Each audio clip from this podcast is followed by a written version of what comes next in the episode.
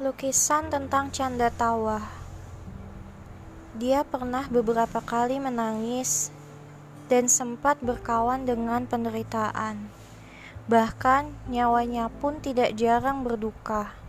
Tapi setelah semua yang terjadi padanya, kesedihan mengajarkan sesuatu yang indah.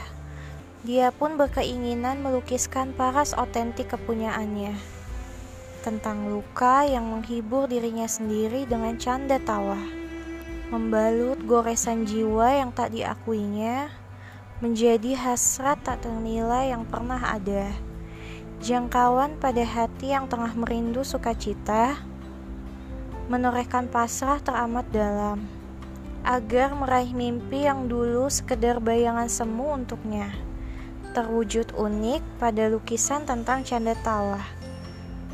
Dia sungguh terkesan pada kanvas kehidupannya yang sakral. Seraya mengagumi kuas yang mampu memoles makna penerimaan takdir sebenarnya.